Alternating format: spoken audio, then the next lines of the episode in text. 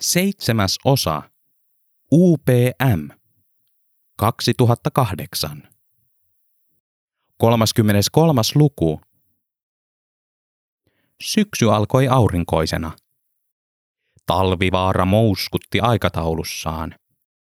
Keväällä oli räjäytetty Malmia ensimmäisen kerran, jota heinähelteillä päästiin ensimmäisen kerran murskaamaan.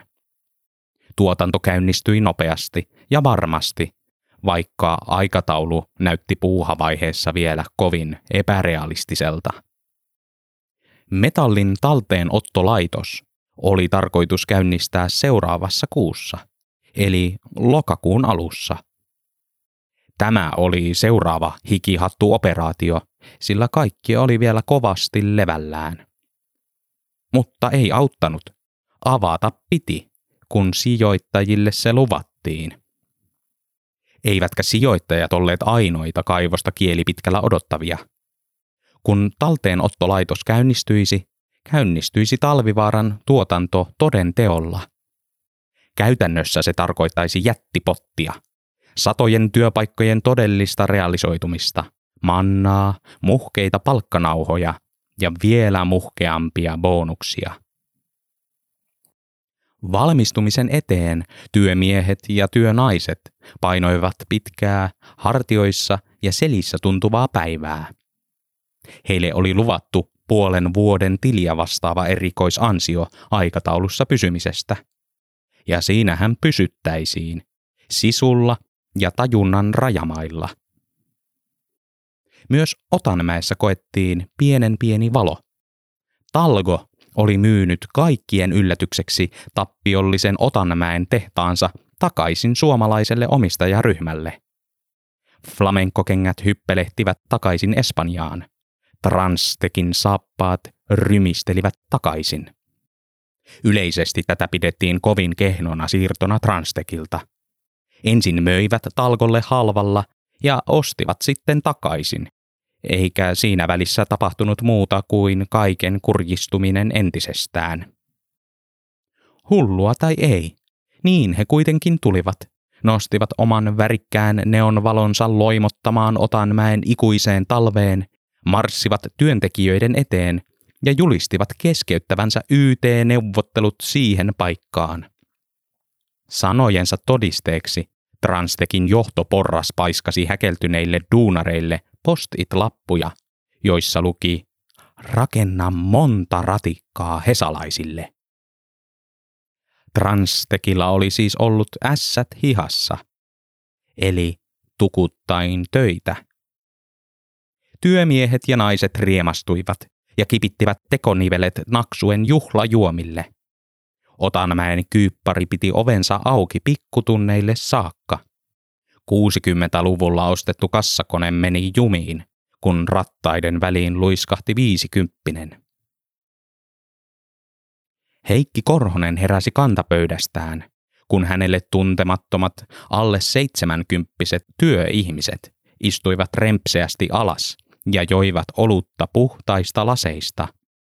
He puhuivat ratikoista ja Helsingistä ja Transtekin tilauksesta ja uudesta manna-elämästään kuin olisivat kosmopoliitteja, vaikka tuskin olivat edes Savossa käyneet. Korhosta jurppi. Uusliberalisteja kaikki tyynni. Tässä pöydässä ei kapitalistit kekkuloi, hän urahti, nousi ylös ja asetti lätsänsä penkilleen. Kukkaa ei tohon mene sitten istumaan, kun käyn tiskillä. Baarimikko ojensi tiskin takaa oman puhelimensa Heikille, otti ruutuvihkonsa esiin ja mittasi puhelun keston. Piikkiin meni sekin, kuten kaikki puhelut viimeisen vuoden ajalta. Piikkilistan jatkona oli 50 vuoden olutlasku. Heikki oli sopinut asuntonsa laskunsa pantiksi. Jos ei vuoteen 2020 mennessä olisi piikki tyhjä, saisi kyyppari pitää koko arvottomaksi muuttuneen roskan.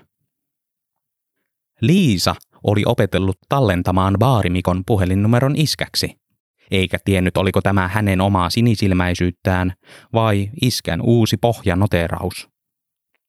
sieltä se kuitenkin taas soitteli.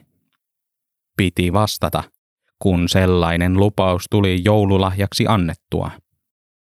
Mitä? Minä on töissä, Liisa vastasi. Minun pöytään tuli kapitalisteja.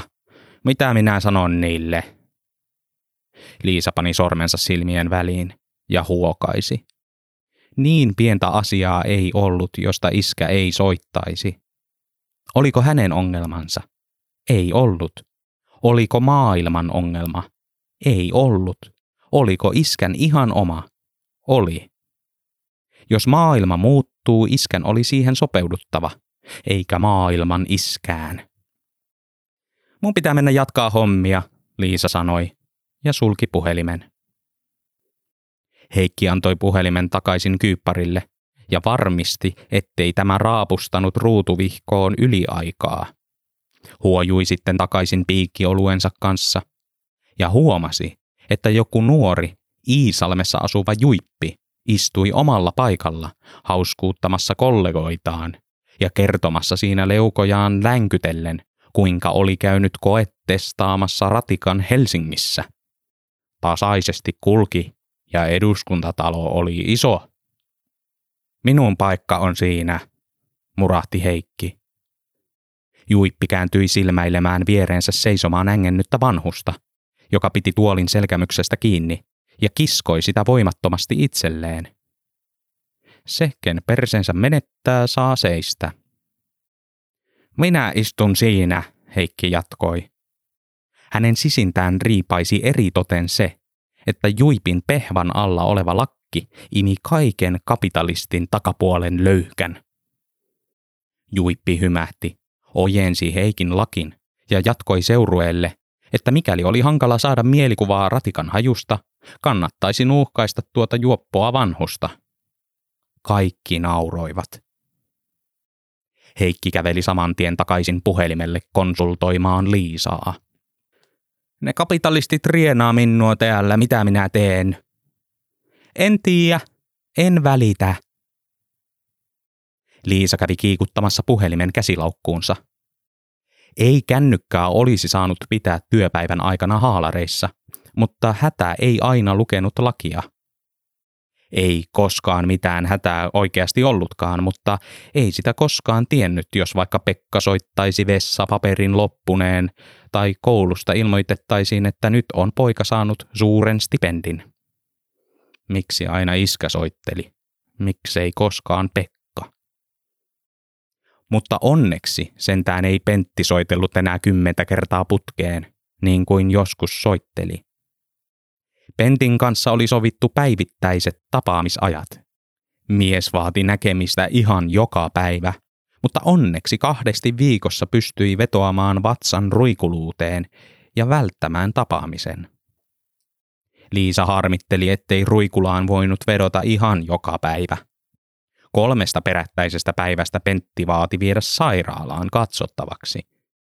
Kerran hän jopa ilmaantui oven taakse ja vei kun tuli narrattua liian pitkään. Mutta suostua piti ja nähdä piti. Pentti sentään maksoi äidin hoidot. Vanhasta, hauraasta Hilmasta oli tullut salakavalasti Liisalle tärkeä, eikä hänen julkiselle siirtämisensä käynyt enää edes mielessä. Niin paljon Liisaa itketti kainuulaisen terveydenhuollon tila, että jo pelkkä ajatus äidin sinne sysäämisestä tuntui samalta kuin paiskaisi syyttömän Guantanamoon. Ehkä Hilma vielä tolkkunsa tuolta puolen jaksaisi rakastaa tytärtään tavalla, johon ei nuorempana kyennyt. Hän mietti. Toisaalta, olisipa Hilma ollut loppuun asti tympeä ja väkivaltainen. Olisi nyt paljon helpompi olla, ja Pentistä pääsisi mahdollisimman kauas mutta hyvä ettei ollut. Hyvä kun äiti sovitteli. Rakas äiti. Saatana. Hilman vointi oli kehnontunut. Se veti Liisan mielen matalaksi. Hoitolaan piti soitella päivittäin, mutta usein sieltä vastattiin, että sai toki tulla, vaan ei varmaan olisi mitenkään mieltä ylentävä näky se. Niinpä Liisa ei mennyt. Sen sijaan hän meni töihin ja huhki mukavien työkaverien kanssa työvuoron läpi. Tarkisti tauoilla sijoitusrahansa korot, otti välillä korvasuojaimet pois päästään ja hukutti melusaasteeseen murheensa. Työ oli ihanaa, vapauttavaa, parasta ja tärkeintä maailmassa, Pekan jälkeen tietysti. Paperitehtaan työ oli saareke kaikelta muulta kuonalta.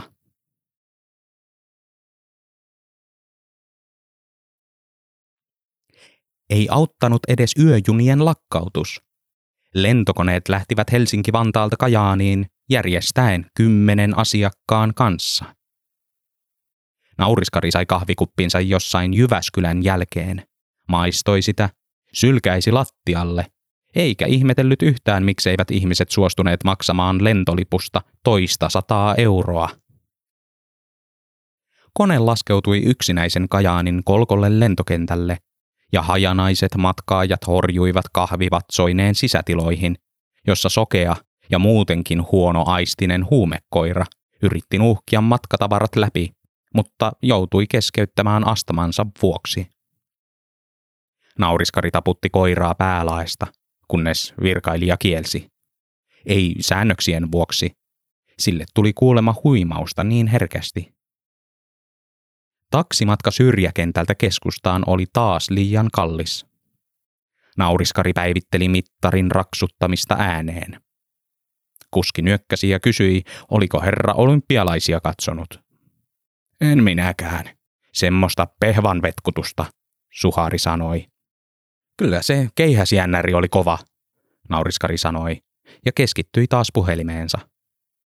Kuski katsoi taustapeiliin, noitui itsekseen ja korjasi itseään seuraavassa lauseessa sanomalla, että kyllä se on kova kaveri tämä pitkämäen Tero.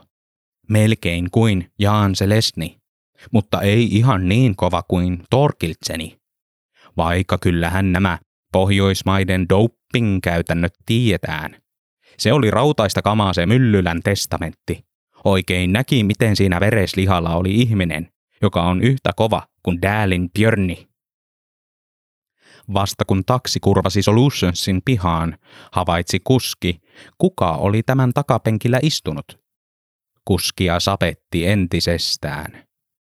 Suharin puoliso oli lukenut miehelleen viime kuussa iltasaduksi me naisista provosoivan jutun, jossa nauriskari oli kertonut, kuinka tulevaisuudessa maakunnat olisivat palveluyhteiskuntia ja asiakas olisi kuningas. Se vaatisi monopolien purkamista ja työehtosopimusten päivittämistä. Vaikka nauriskari oli siinä haastattelun kuvatekstissä karhun taljalla ja vaimonsa nauravassa otteessa kovasti selittänyt, ettei tämä toisi kuluttajille kuin etuja, oli taksikuski menettänyt unet kahdeksi viikoksi.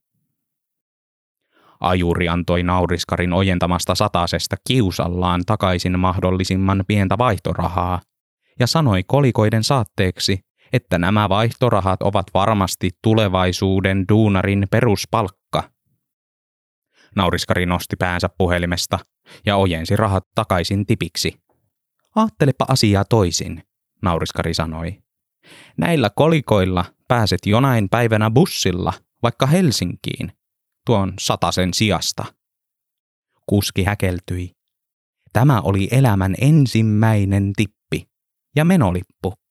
Mairittelevaa, ihanaa, mannaa. Hän toivotti matkustajan tervetulleeksi Kajaaniin ja kysyi, milloin bussilinja olisi valmis. Sitten kun meillä on hallitus, joka näkee metsän puilta, vastasi nauriskari ja nousi autosta. Tuukka oli leiponut tälle päivälle pieniä nisuja. Abdullahilla oli suussa kolme, Pentillä neljä. Nauriskari nosti salkustaan paperin, nappasi itsekin pullan ja pyysi, ettei kukaan tukehtuisi toimeksiantoa lukiessaan. Nyt ei nimittäin oltu rakennuksen asialla, vaan erikoislaatuisen purkamisen. Eikä minkä tahansa purkamisen, vaan maakunnallisen pommin, joka vaikuttaisi välittömästi koko Kainuuseen. Paperissa luki. UPM lakkauttaa Kajaanin tehtaan kannattamattomana vuoden loppuun mennessä. Jokainen työntekijä irtisanotaan. Asiasta tiedotetaan huomenna 10. syyskuuta 2008 pidettävässä tilaisuudessa. Tätä viestiä ei saa sanktioiden uhalla paljastaa ulkopuolisille ennen tilaisuutta. Pyydämme Solutionsia hoitamaan irtisanomisilmoitus. Rahaa ei UPM-toimeksiannosta tarjoa säästösyistä, eikä siksi, että teimme aikanaan Solutionsille palveluksen palkkaamalla Liisa Korhosen töihin.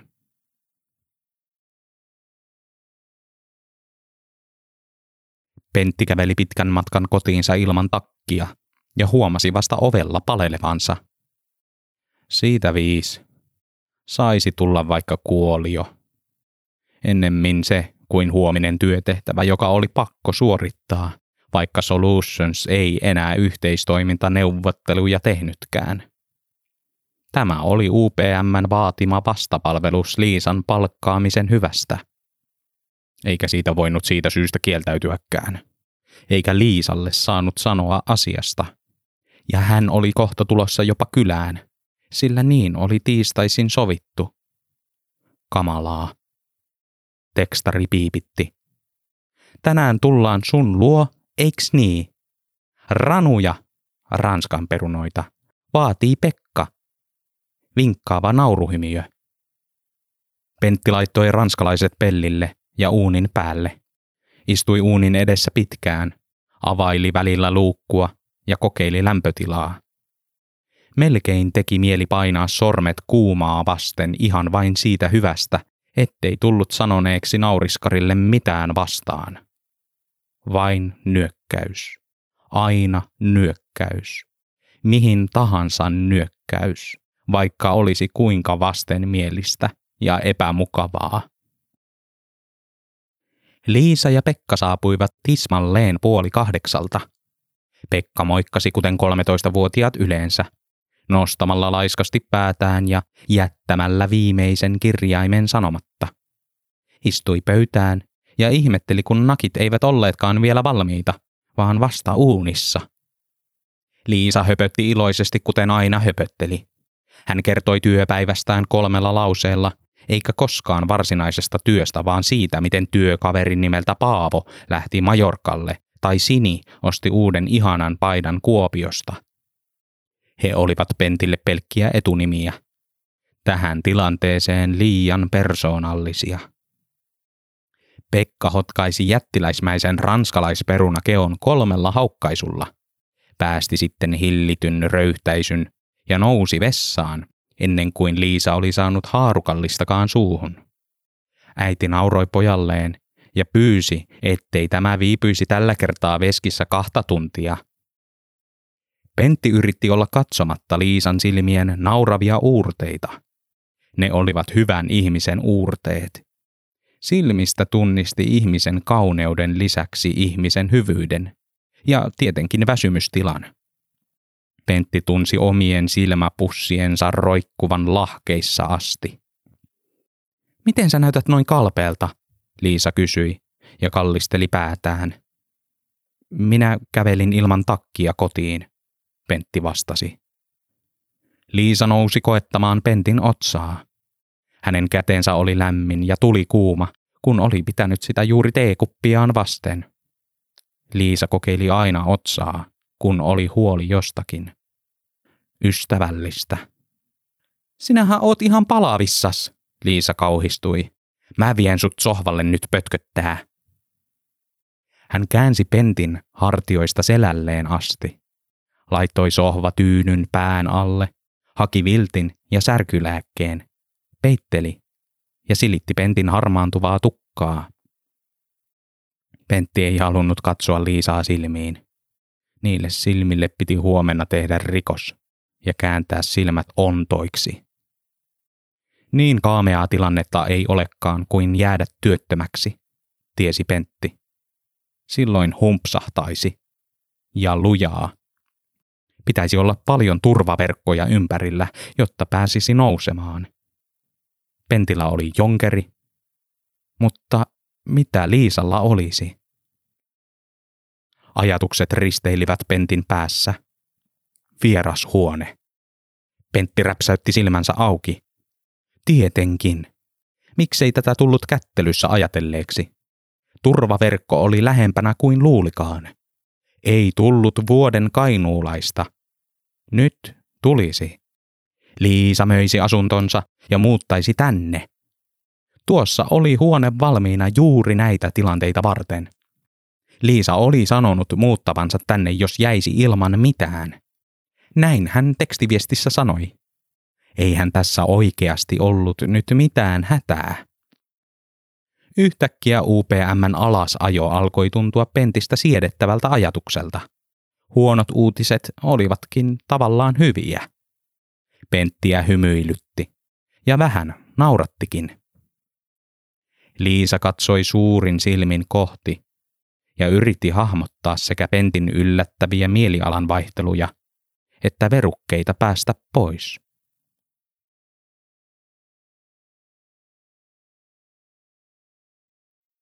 Seuraavana aamuna sadat haalarit kahisivat suureen paperitehtaan halliin kuulemaan tiedoksi antoa, jonka sisällöstä ei yksikään vielä tiennyt yhtään mitään.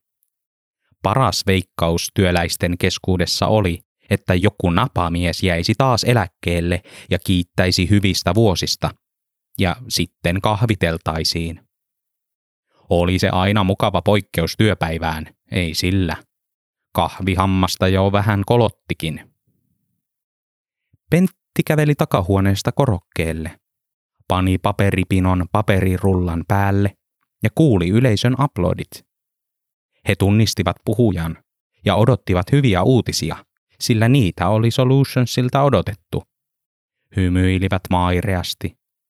Ehkä sieltä tulisi joku bonus, he miettivät.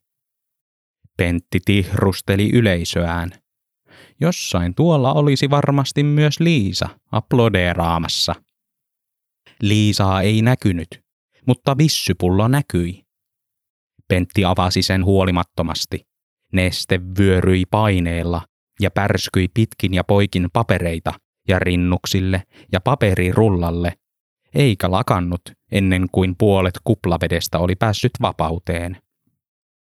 Muutama katsoja hörätti, ja Pentti päätti keventää tilannetta oppimallaan Small-talkilla. Taisi olla vähän paineita. Niinhän meillä kaikilla. Hykerrys kävi pitkin salia yhtä voimakkaana kuin kesäteatterissa, jossa teatterin saituri esitti Paulaa. Kainuulaiset ovat aina olleet helpon huumorin ystäviä. Kummeli on maakunnassa vähän liian älykästä. Remakan aikana Pentti heilautti pahimmat nesteet Tuukan kirjoittaman irtisanomisilmoituksen päältä ja katsoi sen vielä kerran läpi. Aikamoista tekstiä se olikin. Pohjustettu hyvin ja korostaen hyviä asioita. Tulevaisuuteen katsoen ja Kainuun parempaan elämään luottaen. Niin se menee.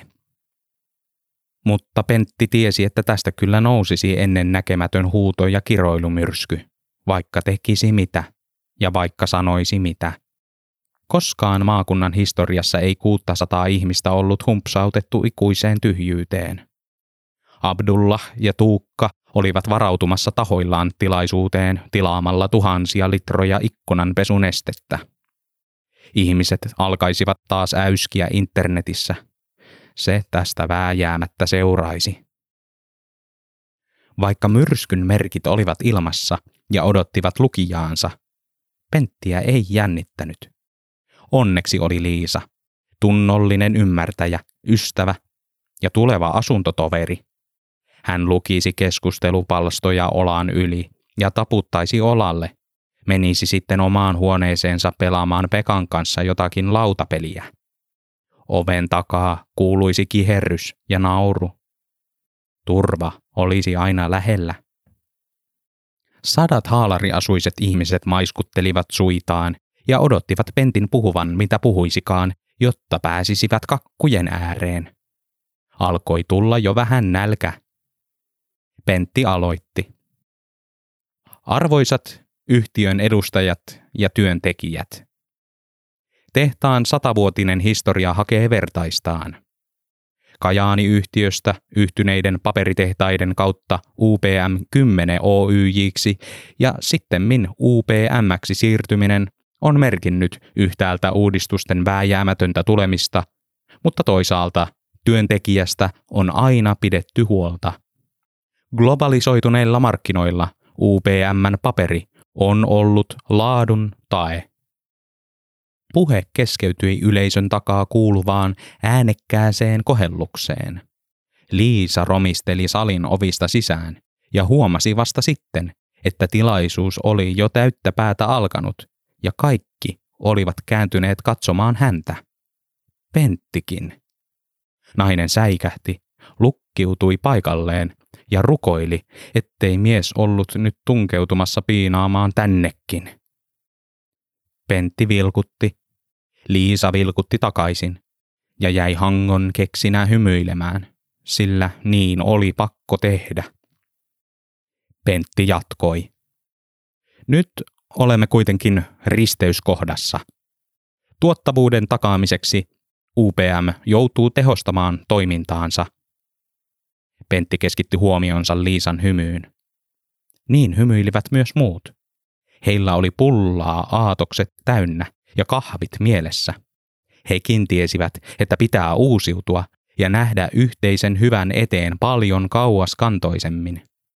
Ei tämä kaupunki tähän kuolisi, vaikka väestö olikin vanhentunutta ja kyykki milloin missäkin, vaikka luut sanoisivat niks, naks ja au, vaikka syntyvyys oli laskemassa rajusti, vaikka Kekkonen ei ollutkaan rakentamassa teitä, vaikka kilpailukyky laahasi pahasti perässä, vaikka etelä tekohengitti pohjoista. Kyllä Kainuu pärjäisi aina. Liisa pärjäisi aina. Pentti otti syvään henkeä ja sanoi sitten lauseet, jotka humpsauttivat ihmiset kuiluun. Jokainen tehtaan työläinen irtisanotaan vuoden loppuun mennessä, jolloin myös Kajaanin UPMn tehdas lopettaa toimintansa. Siihen pysähtyi kainuulainen aika ja maailman kaikkeus. Pysähdyksen keskeltä alkoi pieni nurina, joka voimistui haalareiden levottomaksi kahinaksi ja kulmien kurtisteluksi. Se jatkui voimasanoin ja jännittynein lihaksin. Muutama haki kahvipöydältä pahvimukeja, ryttäsi ne tolloiksi ja alkoi viskelemään penttiä päin. Ei Liisa. Hän kääntyi selin ja lähti juoksemaan. Liisa, odota minua, Pentti huusi.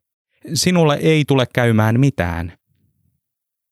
Lause kimpoili ämyreistä halliin, halkoi nurinan ja päätyi myös Liisalle, joka ei odottanut, vaan jatkoi juoksemistaan lähimpään toimistoon. Pentti laskeutui alas puhujan pöntöstä ja ryntäsi perään, saavutti oven ja lukitsi sen perässään, etteivät noitumaan ja seuraamaan ryhtyneet työläiset olisi käyneet ihan käsiksi.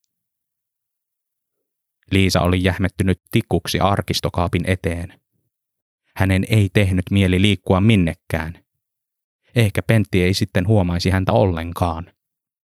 Hänen hengityksensä väreili. Kaikki loppuisi, hän mietti. Ihan kaikki. Rahat, kainuu, ilma. Mutta kun ei nähnyt muuta kuin tämän arkistokaapin, ei ollut olemassa muuta kuin arkistokaappi. Ja lisäksi oli se sijoitusraha. Ne kaksi, arkistokaappi ja sata tonnia. Näillä mennään. Pentti kaivoi taskustaan paperilapun, sillä tiesi improvisatorisen verbaliikan olevan heikkoutensa. Hän luki lapun rauhallisesti läpi, kuten oli peilin edessä harjoitellut. Liisa hyvä. Pahoittelut, että näit minut näin ikävissä merkeissä, mutta tässä ei ollut vaihtoehtoja. Tästä seuraa varmasti suunnaton vihanpito kainuulaisten keskuudessa minua kohtaan. Mutta vaikka heidän kaunansa kestää hetken, niin kyllä se pian unohtuu, sillä talvivaara tuottaa kohta niin paljon hyvinvointia tänne, ettei sillä hyvällä ole rajoja. Ja ajattele sinäkin näitä hyviä puolia. Vaikka sinutkin joudutaan irtisanomaan niin kuin kaikki muutkin, nyt pääset tarvittaessa muuttamaan Pekan kanssa minun vierashuoneeseeni. Kuten varmaan olet nähnyt, siellä on Toni Hawkin juliste ja uusi ergonominen sänky, joka ei ole sähköinen. Pekalle myös oma, sillä huone on niin tilava. Minä olen kiitollinen siitä, että sinä tuet minua, kuten olet aina tukenut. Ystävänä. Yhdessä me tästäkin selviämme. Eikö niin, Liisa? Liisan otsa paukahti kylmää arkistokaappia vasten.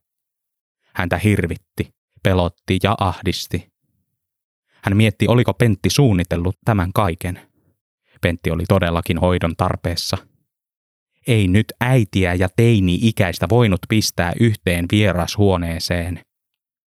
Pentti yritti tässä riistää viimeistäkin hippua itsenäisyyttä ja kosti sen kuudella sadalla ihmisellä. Ne kaikki päässä kehitellyt salaliittoteoriat olivat sittenkin totta.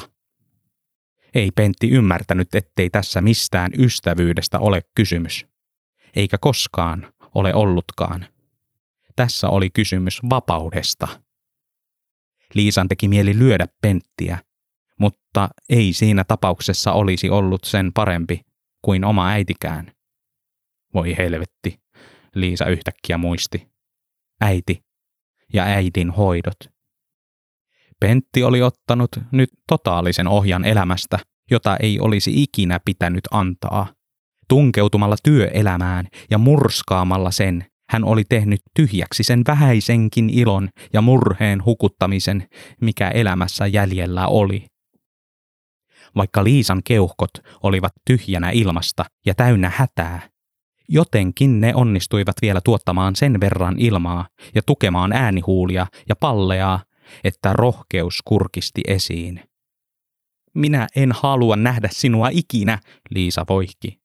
Et soita minulle, et tule kylään, et tee mitään, jätät minut rauhaan. Pentti häkeltyi.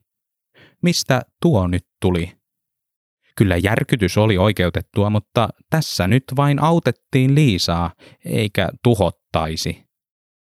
Auttaisiko olkapäälle taputtaminen? Hän mietti. Taatusti auttaisi. Pentti lähestyi Liisaa ja taputti häntä olkapäälle. Kylmä kalman käsi hyyti Liisan selkärankaa pitkin aivopoimuihin, aiheutti siellä järjestelmävirheen ja pani lihakset vauhtiin.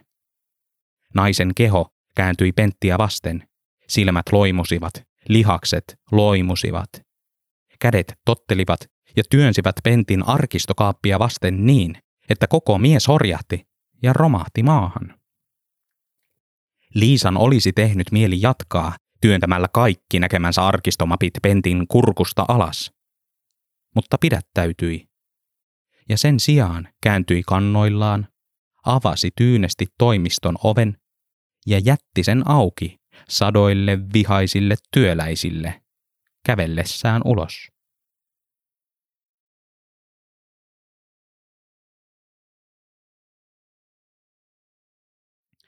Laitoksen kattolamppu häikäisi Hilman huonetta tympeästi. Kaikenlaisia seinänappeja kyllä oli pitkin poikin huonetta, mutta yhtäkään niistä painamalla ei Heikkiä häiritsevä valo mennyt pois, vaan televisio avautui, ilmastointi hönkäsi kylmää ja kuumaa, radio alkoi soida ja lattialämmitys meni päälle. Siinä sitä oltiin, äänekkäässä ja valoisassa huoneessa, jossa ilma oli kylmä ja lattia pätsi, äänimaisema moninainen ja meluisa. Vaan Hilma ei tähän herännyt. Nukkui sikeästi. Hyvä. Heikki kääntyi katsomaan televisiota. Uutiset paapattivat Lehman Brothersista. Nyt se eskaloitui se länsimaisen kapitalismin tuho. Kun paperitehdas kaatui, kaatui sen myötä myös Yhdysvaltain finanssijärjestelmä. Niin kauaskantoisia vaikutuksia Kajaanilla on maailman talouteen. Minuutin päästä saapui hoitaja, pirtsakka nuori mies. Hän kysyi, oliko täällä kaikki hyvin, kun kutsuttiin. Väänsi sitten pyynnöstä lattialämmityksen pois ja televisiota pienemmälle. Laski toisen tyynyn hilman vuoteelle, jos vaikka tarvitsisi. Porvari. Mitä se tarkoittaa? Hoitaja kysyi. Heikki oli mutissut porvarin vahingossa ääneen. Kapitalistia se tarkoittaa. Ai, politiikkaa. Mua se ei niin kiinnosta, hän sanoi ja antoi Heikillekin mehupurkin. Hoitaja astui huoneesta ja Liisa ja Pekka astuivat tilalle. Pekka näytti levänneeltä, Liisa levältä. Tukka takussa ja silmäpussit vihreänä väsymyksestä. Meikit miten sattuu ja kurttua siellä täällä. Isä tarttui tytärtään kädestä ja mietti, kuinka hän oli aina yrittänyt olla esimerkillinen lapselleen. Kuinka paljon olikaan tehnyt, mutta jäänyt puolitiehen. Ja katso, tytöstä tuli sittenkin menestynyt paperinainen, kaikesta huolimatta. Tietäisipä tytär, että jollei itse olisi näin maailman mankeloima, lähtisi tästä Oitis Karvalakin kanssa Helsinkiin vaatimaan tyttärelle töitä. Liisa taisi tietää tämän, sillä puristi isänsä kättä. Ei ole pitkiin aikoihin puristanut niin. Tämä tuntui Heikistä hyvältä, vaikka häntä harmittikin, että tämän kaiken piti käydä toteen vasta silloin, kun kävi oikein kurjasti elämässä. Päivät vaihtelivat, mutta kallistuivat pääsääntöisesti vähän huonompiin, niin Hilimalla kuin Kainuussa. Sellaisina päivinä Heikki teki kaikkensa, ettei vaimo palaisi taas muistojensa mustempiin puoliin. Sellaisina päivinä piti olla mukana suklaata ja kukkia. Niitä Hilima haisteli, kunnes muisti mitä muisti. Kainuulla ei ollut enää varaa pitää mitään yllä. Vuolijoki ja samalla Otanmäki oli kunta liitetty Kajaaniin. Kouluja lakkautettiin ja lakkautettaisiin vasemmalta ja oikealta. Heikki mietti, että liekkö Liisalla varaa pitää äitiään täällä. Onkohan hänellä säästöjä? Toivottavasti oli. Kun syksyn viimeiset lehdet tippuivat lamasta juuri nousseeseen ja laman kuiluun takaisin humpsahtavaan kaupunkiin, pitivät nämä yksityiset seinät korhosia vielä pystyssä. Vaikka Heikkiä ajatus vistottikin, hän tiesi näiden seinien olevan monin verroin kantavampia kuin julkisen puolen pahvit. Yhtä on Korhosten perhe. Siihen asti, kunnes kaikki kaatuisi lopullisesti.